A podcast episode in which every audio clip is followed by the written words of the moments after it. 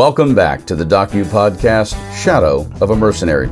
I'm your host, Kevin E. West, and it's time to get on board and journey into the unique life of Verlin Siefkes, a Kansas crop duster who simply enjoyed painting his daughter's toenails on their porch. But hell, it's easy to be betrayed when no one knows you exist. My goodness, man, I would say you have gotten yourself into quite a pending death pickle. But before we get too deep into your kidnapping, let's quickly reset some backstory about this Jose cat that they stuck on the plane because the audience needs to be crystal clear. Jose was one of the guys that took back to Colombia from Miami when I flew back before when I got kidnapped. He was on the plane, and we took him back with us, and he reported that we treated him fair, that we weren't hooked up with the federal government. Why was he on the plane coming over? What was he? Well, he was spying on me so they could steal the aircraft. And that's what his. He wasn't the one that flew it, but he was spying on it. Right. He was a fugitive, and he got. We hauled his ass back. Actually, I don't know why he came along in the first place because he was a fugitive, and they threw him in the airplane with us when we took off from Colombia, and he was the one hanging over the back of the seats, looking at the dash and what was going on, and he's Right. the one that spoke English. That Stockwell said he doesn't speak English, and I said, yeah, he speaks English. So he was with us on the trip where they lost the load that was actually stolen by uh, Raphael's nephew.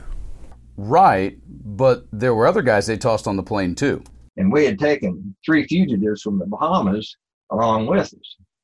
And one of them was going to fly the plane back. Initially, we were supposed to spend the night. I told Roberto, you can't go now. You're going to be the lone aircraft flying over the islands at night, and you'll be easy to pick up on radar. All the flights from the islands come into Miami and Fort Lauderdale and wherever at night. I mean, in the evening before sunset at night you have to be on the instrument flight plan. So the air traffic from maybe being 100 aircraft in the air goes to 20 aircraft in the air. So it's easy for the federal government and the radar to pick up suspicious aircraft that are coming in. So i told roberto you need to wait till in the morning when all the flights are coming out again and we're mixed in with all the other aircraft. Well that went in one ear out of the other. So we're sitting there with a gun in our head, and they accused us of stealing the previous load, which we found out later it was his nephew that stole the damn stuff.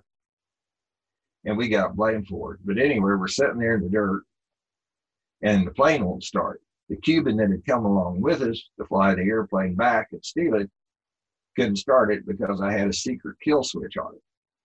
And Stockwell says, well, start the damned airplane. They're going to shoot us. I said, they're going to fucking shoot us anyway. I ain't starting it for him.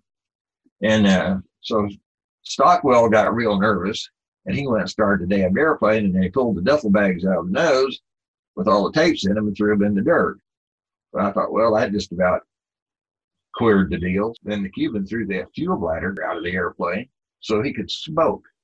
Now, goddamn, I put the fuel bladder in there for a purpose, but they threw that out of there. They finished loading the plane and they took off. And Stockwell and I are sitting there in the dirt with two AK 47s pointed at us. And Stockwell says, We're screwed. So I told Roberto, I said, You're stupid. You're going to get caught.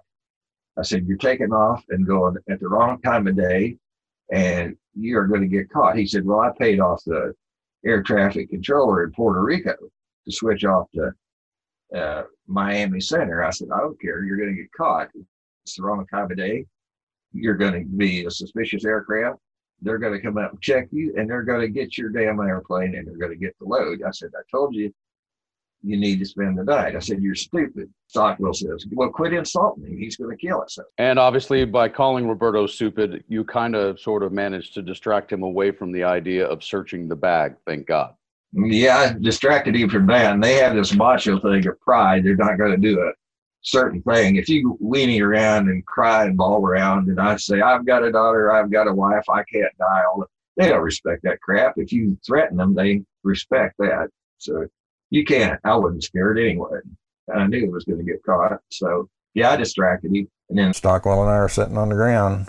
They wait about 20, 30 minutes, and then they put us in a Range Rover or Land Rover and start down the road. There's a little stand there, and they asked us, "Do you want a beer?" And I said, "Yeah, I want a beer." So we got out and had a beer, and I said, "Stockwell, I don't know what you're going to do, but if I see there were three guys with rifles sitting behind us, the majority of them were gone by then, so there was only three of them." I said, "Can you take one of those guys if I take the other two?" I said, "If they move the wrong way, I said I'm not standing still and getting shot." So you tie one guy up while I do something with the other two. You draw his attention because I'm not going to sit here and get shot, you know, like a moron. But they took us to a little uh, ranch house at Fundación, Colombia, and stuck us in a room. I mean, the room wasn't even locked. We were guests, so to speak, at that time. But when we stopped for the beer, uh, Roberto got a phone call from somebody saying not to kill us, apparently. Okay, but how long would it have taken them to get back? How long is that flight? Depends on which way you go. I mean, it probably it's a seven-hour flight, five to seven hours, depending on whether you go around the edge of Cuba, over Cuba, and where you make the drop at. You know, to the west or to the east or farther up north. It Right, but as far as you knew, the Cubans were going back to Nassau. no, they were going to go to Key West. They had an I flight plan filed for Key West. Oh, okay. And that's a long time. Yeah, yeah. So you're 20, 30 minutes into being captive. You haven't had a chance to make a move yet. Now you're kind of a guest at a ranch house that doesn't have any locks on the doors. Oh, well, there was plenty of guns around. There was not. You take off running on foot through the scrub brush. You weren't going to get very far with a bunch of natives that knew the area. And Stockwell couldn't do it anyway. He wasn't in good health. I told him, I said, "You play the old man that doesn't feel good in you." I said, "You keep your mouth shut." I said, "They're looking for us to make a mistake. They're going to try and trick you with saying one thing, and an hour later saying another. And if it doesn't add up, or you don't remember what you said, or it doesn't make sense to them, or it's not realistic, you're going to dig us a hole. So you just act like you don't feel good and you're sick. You're getting sicker by the minute, and you stay that way. You're not going to see the Navy SEALs come get our ass out of this. This is not. You're not in the ready room planning our rescue. And again, we're staring at an era where there are no cell phones. There's No. all you have is pagers. So, um, I mean, at what point, you know, within 24 hours, Verlin, did you honestly believe, um, I'm done. I'm never going to see the light of day again? Oh, they came back within 24 hours because the plane had got caught. And they said, uh, You were right. You were right. We got caught. The airplane did this and did that. And I said, Well, I told you what was going to happen. So now they look like fools again. So then they, by that time, had not decided to kill us. And I said, You know, I left phone numbers. He just said, You have relatives in the state, too, the States, too. And I said, They go to school. You got families there. And I said, my girlfriend has their phone numbers and their houses. I said, I've got friends too. I said, all Americans don't bawl when there's something that goes wrong. Some of us are mean. I said, I got Marine Corps buddies that cut off ears and take scalps, and they don't have any trouble doing it to you if I don't show back up. And they didn't know quite how to take that. And of course, they're, by that time, one of their aunts had called him and said, this guy's girlfriend called us. So they knew I had their phone numbers and knew I had their houses. So they were backing off. So wait a second. If you're referring to a girlfriend, then obviously you're referring to Patricia. Talking to Patricia. Okay, but wait. Pat- Patricia doesn't know that you're not here yet. So so let's back up. Let's actually take a second and realize, okay, you're now down in Fundación, Colombia, in some ranch house. These guys land a plane in Key West that you're supposed to be in. So when they sorry, it's kind of it's not funny obviously, but it's kind of funny. So they're landing a plane and who's there meeting them? The DEA with the helicopters. who's the guy that comes out to actually meet the plane when these guys i mean they're expecting a six foot three white guy with blue eyes to get off a plane Oh no, they're not because helicopters and AWACS and everybody jumped jumped them before they ever got to Key West, and they dumped the stuff out the door. They had at least four airplanes on them, government airplanes on them right away. so they just randomly dumped this stuff out the back of the Oh, plane way it. up in the air Oh yeah, they just got rid of it. okay so when they land who is meeting them at the plane Charlie Andrews did. uh, Pulley's sidekick. Now the cubans are getting out of the plane in key west and a six foot six black guy is meeting them in the key west what would charlie and those guys have done Try and hold her mouth from dropping open. Charlie like to had a heart attack. He had to think real quick on his feet so that the uh, Colombians, people on the ground, could wire call back to Colombia and tell her we were working for the government, or we'd have been screwed right there. So he had to play it right. They didn't know what to do. Verlin didn't get out of the airplane. And what do we do now? We, we can't seize this thing, or we, we wonder if they're dead already, or if we don't let these guys go, are they going to kill them? But there was no drugs on the airplane, so they made a decision to let these guys go because they didn't know what happened to us. You know. So at this millisecond, it's everything's a complete mystery. Yeah, it's a complete mystery.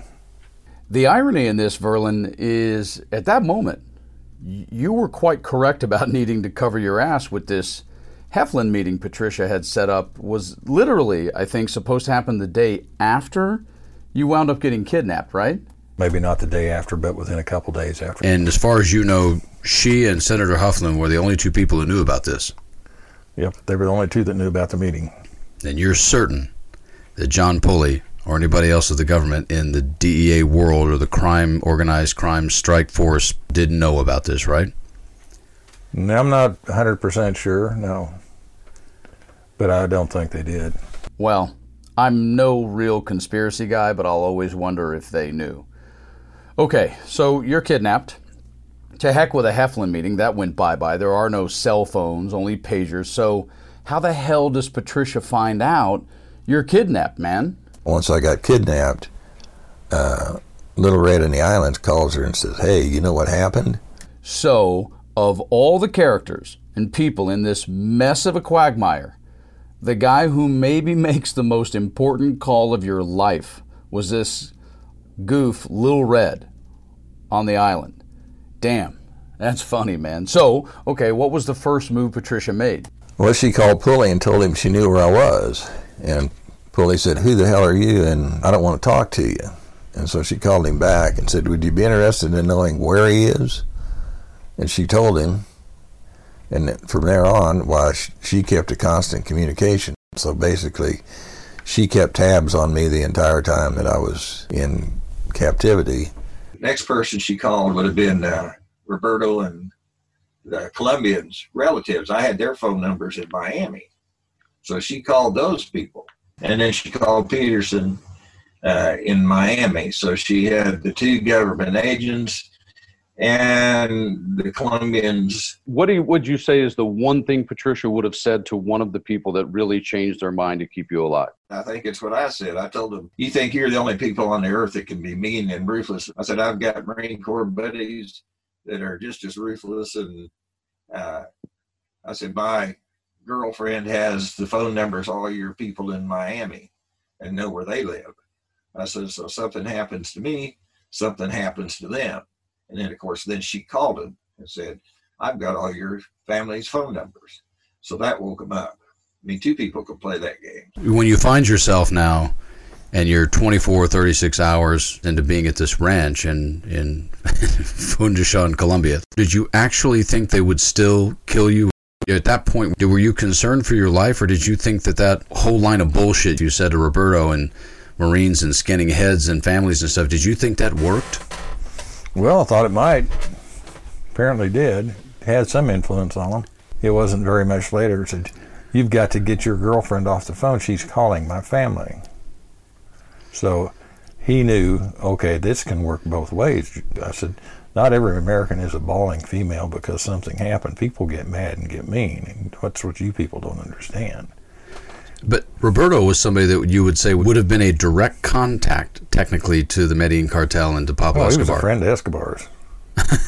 he wasn't, wasn't a direct contact. He was a friend of Escobar. As a matter of fact, they came out to the ranch one day. Being watched by someone who works for Pablo Escobar. Wow. Yeah, man, you're once again in high cotton, as we'd say. It's just really dangerous cotton.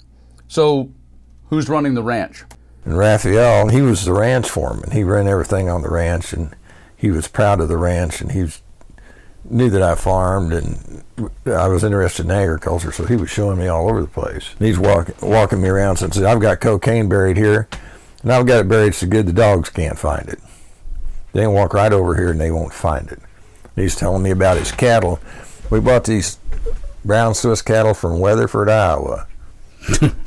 400 head of brown Swiss cattle from Weatherford, Iowa. He said the gringos think, you know, they don't have any trouble taking our money when we come to buy things in the States. And they bought Valley Irrigation Systems, and he's showing me that. He stayed at the main ranch house where we did, uh, except for those few, few days back in the back when they had Escobar and whoever else they had out there. And one afternoon they were having an off-road rally, and they decided to have a barbecue. So these Range Rovers come up with bodyguards and people and the police chief from town and whoever else they had. And the police chief, he'd given the police chief my 45 to make him happy. And the police chief looks at me and says, Hey, Gringo, good show. And uh, so I'm sitting there with Raphael, and they decided that they were hungry, so they just went out in the corral and shot a cow and barbecued it and had to dance with Raphael at Raphael's place, the ranch house. He was managing for Escobar. Uh, you're in captivity. They could kill you at any second, and they're having a barbecue with the local police chief and you guys. They even had a barbecue for us at the ranch, or a barbecue. They showed up with Land Rovers and armed bodyguards, you know, maybe five or six of them. But they moved us to the sheep herder shack in the back when they had Escobar out there, they didn't want to surround him for three or four days, and they brought us back to the ranch. So when Escobar came and they had a barbecue, they hid you guys? Not initially. It was after that they hid us. I don't know who else they had out there when that was going on, but they had somebody was there, and uh, they stuck us out back for two or three days and then brought us back to the main ranch house. All of a sudden, one day, they suddenly come to you and tell you that they're moving you. Did you not think that maybe this was a bad idea? Like this was going to be the end of your life?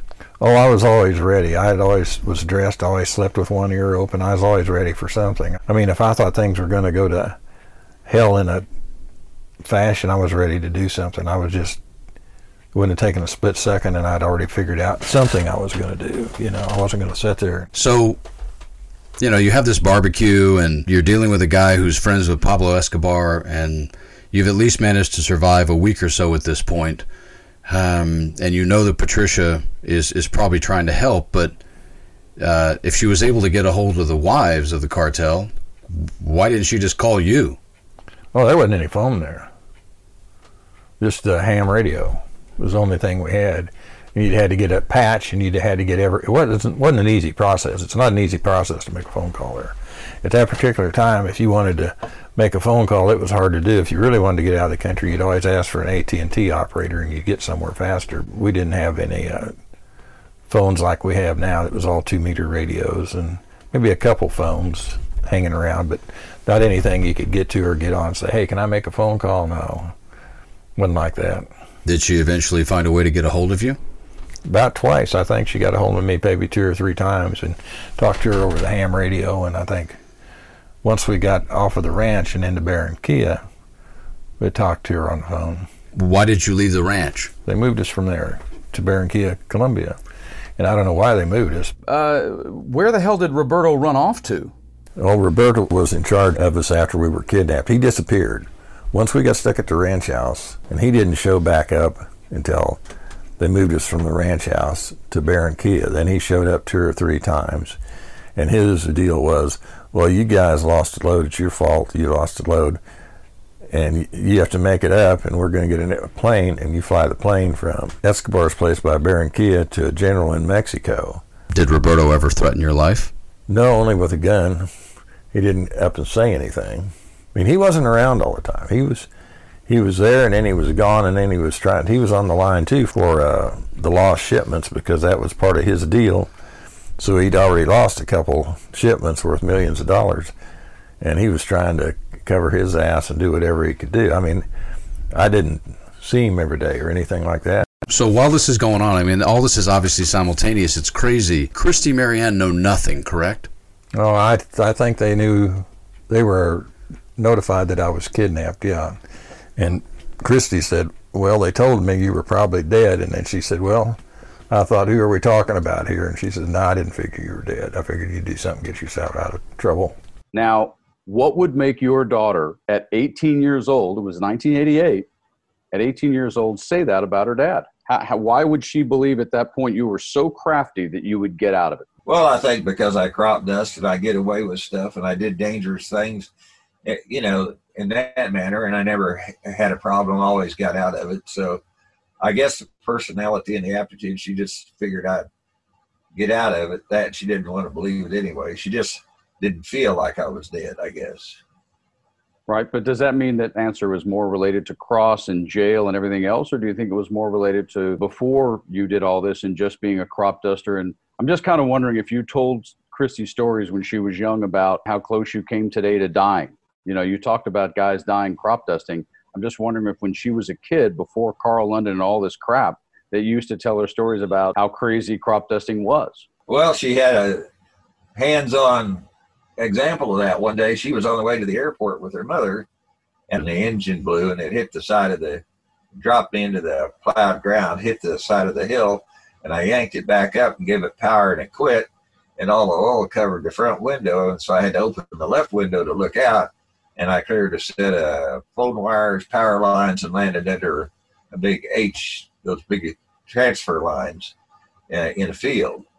And so they came over there after that, and there's the airplane sitting there. She was there when that happened. I was praying for a friend of ours. We went over to their house and had parties with, and she associated with his daughter. So she saw the damn thing sitting there in the field and big cloud of smoke in the sky and everything. So, you know, and I got out of that without tearing anything up. So she said she wasn't worried about it. She said, "Yeah, who who are we talking about here? He gets out of everything." And speaking of getting out of things, it's kind of in part because you knew how to work that shit, right? You had a couple of favorite guards, Ramon and OC, you actually got to laugh with. Ramon was kind of fun, and there was this other one called OC, I gave him a baseball hat, and that made his day. He didn't have any teeth, but he had a baseball hat and a 45 stuck in his crack of his butt. And he was our guard. well, when you say stuff like that, Verlin, you know me, man. Give us a little description on these two gents guarding you. I'll start with Ramon. He was the main bodyguard. He had been a captain in the Colombian military, and he had gotten out. He was about Oh, you know, five eight, 180 pounds. He wasn't fat, wasn't big, just kind of average for that type of country. And Ramon started his day by smoking a joint. And smoking a joint was about the size of your thumb, six inches long, rolled into a newspaper. And he'd sit around and he, you could look at his eyes. He wasn't going to fool with you if you did something that he, that he didn't like. But he was fair and he says to me one morning, he says, Oh man, he says, you pay for the hookers and you pay for the booze, and we may fi- we may kill you. I feel bad about this. At that time, we had been moved from the main house for a couple days back to a sheep herder shed in the back of the ranch because they had Escobar or some other dignitary at the ranch house. So Ramon says, I feel bad. He says, You're not eating right. You're only eating fried bananas and flies and drinking beer and Coca Cola. He says, I will cook for you. So Stockwell and I are sitting in the front yard, and I said, You know, Glenn, I hadn't seen that damn rooster that runs around here all the time. And so I said, I have a bad feeling about this, and I smell smoke. Let's see what Ramon is doing in the back. We went back, and he'd killed that rooster, but he neglected to gut it or pull the feathers off, and he was cooking that rooster for us, and he, he had feathers, guts, and all up, and, up and down at the pan. And uh, then he'd take take us into town to buy beer and a couple other things, and and bring us back and moved us back to the main shack. And he guarded us all the time. Guard, he was there every day, and guarded us all the time. And his that was his main function. Well, and with all blessing and respect to you and Stockwell, Verlin, he wasn't very good at his function, nor really Roberto, because Stockwell foolishly had them remove your duffel bag from the nose of the plane. You had it in this entire freaking time with your death sentence sitting inside of it, right?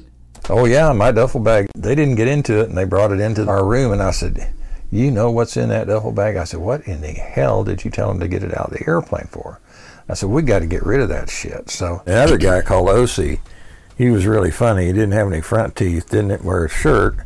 He kept a 357 pistol stuck in the back of the crack of his ass all day long. And he was happy as hell because I'd given him a baseball cap. OC took us up a trail a little ways. I said, we need to get in a bath or take a shower or something. He said, there's a pond right up here. And I told Stockwell, I said, I'm going to take those in a sock and I'm going to sink them. So we went up to the pond and put a couple rocks in a sock with the cards and the tapes and threw them out in the middle of the pond when he wasn't looking. That was all your evidence. That was my death sentence. They caught it. No, I had more tapes. Those oh, so that wasn't the whole lot. No, that was just five or six of them. You were just getting rid of the death pills. Yeah, and we got out in the water, and OC, I thought, well, I'll get him out here. Maybe we'll drown him. And uh, so we're out. He's just standing ankle deep in water, giving him washing off with a gourd and soap. And I said, What's the matter? Why don't you get out here in the water? I said, Why don't you come out here and watch? Can't you swim? He said, No, man. Caimans, man. And there were caimans, big alligators in the water. Yeah. So uh, two old boys got out of that water in a hurry. You know, if the natives don't do it, there's a reason they're not doing it. You did not do it either. Yeah, a little bath shower versus, I don't know, getting eaten by an alligator. Once again, simple choices, right? Simple choices. And they, they weren't going to go after those tapes if they knew I threw them in there. And that concludes yet another tremendous docu podcast episode for Shadow of a Mercenary, the life story of one Verlin Siefkes. I'm your host, Kevin E. West. Please subscribe, share it with friends, and until next time, stay safe and smart.